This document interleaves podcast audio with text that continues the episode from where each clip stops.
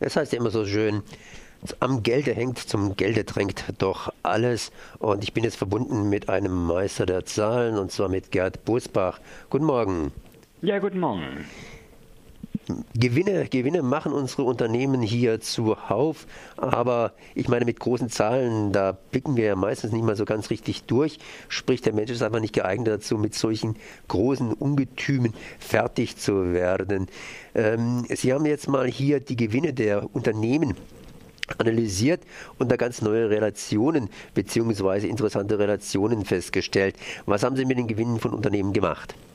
Ja, ich habe sie mal aus ihrer abstrakten Höhe mal rausgenommen. Also 5 Milliarden Euro oder 12 Milliarden Euro. Das sind Zahlen, mit denen wird allen halben jongliert. Aber selbst die, die damit jonglieren, wissen gar nicht, was da eigentlich dahinter steckt. Und deshalb habe ich es mal versucht, konkret zu machen, indem ich halt die Gewinne auf die Mitarbeiter des Betriebs, in dem der Gewinn erwirtschaftet worden ist, halt umgerechnet habe. Und das fand ich dann vom Ergebnis sehr, sehr erstaunlich. Äh, hätte ich in der Dimension mir gar nicht vorgestellt. Also bei den DAX-Konzernen wird pro Mitarbeiter und Jahr halt äh, über 17.000 Euro Gewinn erwirtschaftet. Das heißt, jeder Mitarbeiter liefert pro Monat knapp 1500 Euro äh, reinen Gewinn nach Steuern. Also die Steuern sind schon abgezogen. Wenn die noch mit dazu kämen, wäre es noch höher.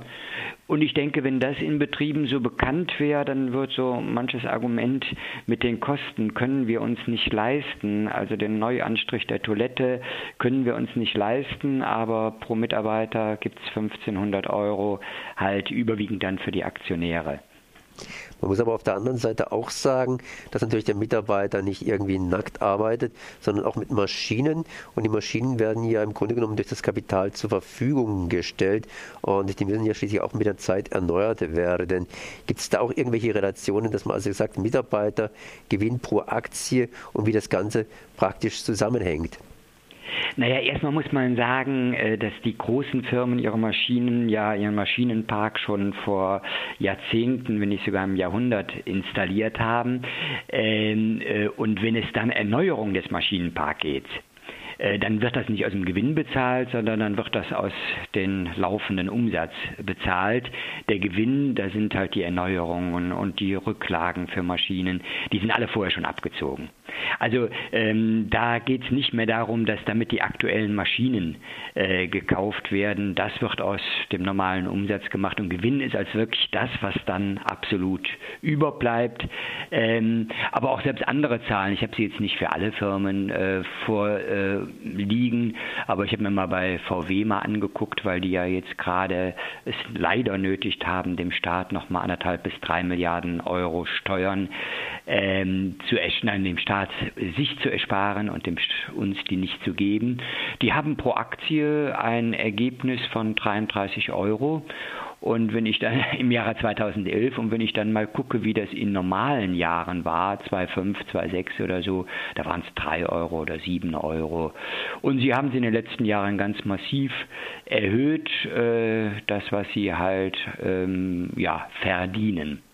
Da ist auch noch eine interessante andere Zahl, da arbeite ich insgesamt noch dran, wird noch ein bisschen dauern, Klausuren haben Vorrang, aber die Unternehmen klagen ja auch immer, wie viel Steuern sie dann zahlen müssten und Deutschland ein Hochsteuerland.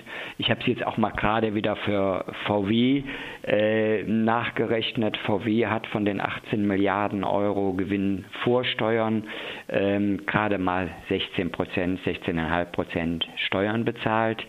Äh, trotz dieses massiv guten Ergebnisses. Massiv gutes Ergebnis, habe ich Sie vorhin richtig verstanden. In normalen Jahren haben die pro Aktie 3 Euro ausgeschüttet und heute 33 Euro, sprich das Elffache. Ja, man kann jetzt schlecht bei Firmen sagen, was normale Jahre sind, bei VW äh, noch weniger, weil die immer eine Auf und Ab haben und jetzt mit der Zusammenarbeit von Porsche nochmal eine neue Entwicklung. Ähm, damit Sie sich ein Bild machen können, lese ich einfach mal die letzten vier Jahre vor. Ergebnis pro Aktie 12 Euro, 2 Euro, 15 Euro, 33 Euro. Also 2011 ein super Jahr für die und auch im Gesamtgewinn äh, ist da eine Höhe rausgekommen, von der die Aktie Aktionäre vor zehn Jahren nur geträumt hätten. Also ich mache ja Wirtschaftsstatistik schon seit den 80er Jahren äh, und ich weiß, dass also früher äh, Gewinne in Höhe von mehreren äh, hundert Millionen äh, D-Mark waren schon fast anrüchig. Eine Milliarde D-Mark hat halt früher äh, kaum einer ausgewiesen, amerikanische Ölkonzerne vielleicht, aber das wurde in Deutschland nicht ausgewiesen. Mittlerweile sind Milliarden Euro pro Quartal für einige Firmen ein Grund zum Jammern. Ähm, und wie gesagt, das sind nicht Gewinne, die dann nachher wieder in die Firma fließen, äh, wo dann die Maschinen für gekauft werden oder die Rohstoffe, sondern es sind Gewinne, die erstmal überwiegend ausgeschüttet werden. Tja, die Ärmsten, die müssen sich ganz einfach dann einen größeren Gürtel kaufen oder eben ein paar Löcher weitermachen. Wir haben hier aber auch Betriebsräte und Gewerkschaften, die könnten natürlich auch hingehen und mal hier diese Relationen aufarbeiten. Äh, warum tun die das nicht? Ich weiß nicht, das Querdenken ist in Deutschland leider relativ unüblich. Wir hören immer ähm, Gewinn pro Aktie, Umsatz pro Aktie, aber Gewinn pro Mitarbeiter ähm, habe ich vorher noch nicht gehört, diese Größe. Und das äh, Neuberechnen, äh, das Neudenken ist halt ähm, ja, sehr ähm, zu, zurückgeblieben bei vielen Leuten. Dabei ist es eigentlich klar eine abstrakte Größe. Ich mache es mal einem anderen Beispiel klar, wenn ich von 1000 Lehrern rede, äh, dann äh, sagt 1000 Lehrer eigentlich überhaupt nicht viel. Sind es 1000 Lehrer für eine Schule? Platzt die Schule? Sind es 1000 Lehrer für einen kleinen Ort? Beileid für diesen Ort? Sind es aber 1000 Lehrer für ganz Deutschland? Ist das ein Tropfen auf einen heißen Stein? Sie sehen, eigentlich braucht man immer eine Bezugsgröße für so etwas. Und die Bezugsgröße bei einem Gewinn einer Firma, dass man das umlegt auf die Mitarbeiter der Firma, ist eigentlich eine naheliegende Bezugsgröße, wird aber nicht gebracht. Ich bin jetzt mal gespannt, weil ich halt auch schon in diversen Gewerkschaftszeitungen halt äh, verschiedenartige Artikel veröffentlicht haben, wie die jetzt mit dieser Information umgehen. Ich hoffe, dass einige dann in Unternehmen halt ein bisschen forscher äh, argumentieren, wenn die Unternehmer sagen, ja, dafür ist aber kein Geld da.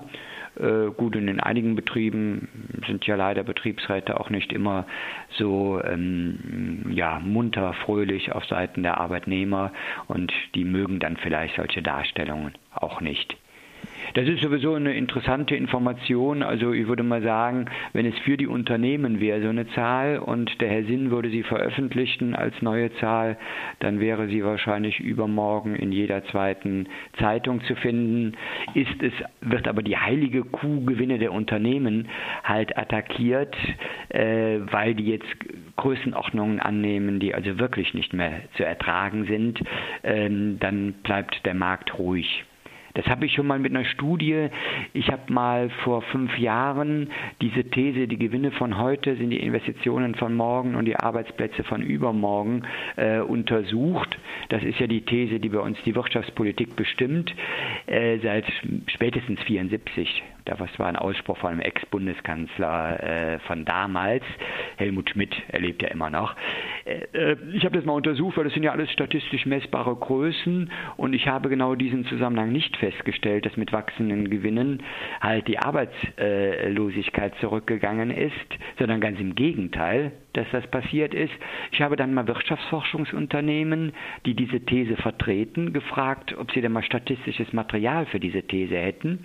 Ich bekam als Antwort, äh, oh, wichtige These, massenhaft untersucht worden, äh, äh, auch theoretisch und praktisch, aber wir haben leider gerade keine Studie. Ein Institut hat sich sogar äh, ja, erdreistet, dann zu sagen, oh, er könne sich aber daran erinnern, Ende der 80er Jahre hätte es mal eine Studie dazu gegeben. Ähm, die hatte ich vorliegen, äh, die war halt äh, auch kritisch mit dieser These. Das heißt, all die befragten Institute, und ich habe wirklich das Institut der Arbeitgeber, das RWI, das IFO-Institut und wen ich alles befragt habe, hatten keinen zahlenmäßigen Beleg dafür, dass diese These stimmt obwohl es sich rein um Zahlen handelt. Ähm, ja, da werden halt Blasen in die Welt gesetzt, Blasen verbreitet und jeder hält das für ein allgemein Gut äh, und glaubt dann an diese Blasen. Wie früher an den Eisengehalt von Spinat hat auch jeder geglaubt, keiner hat es geprüft und später hat sich herausgestellt, ist völlig falsch. Diese Zahl.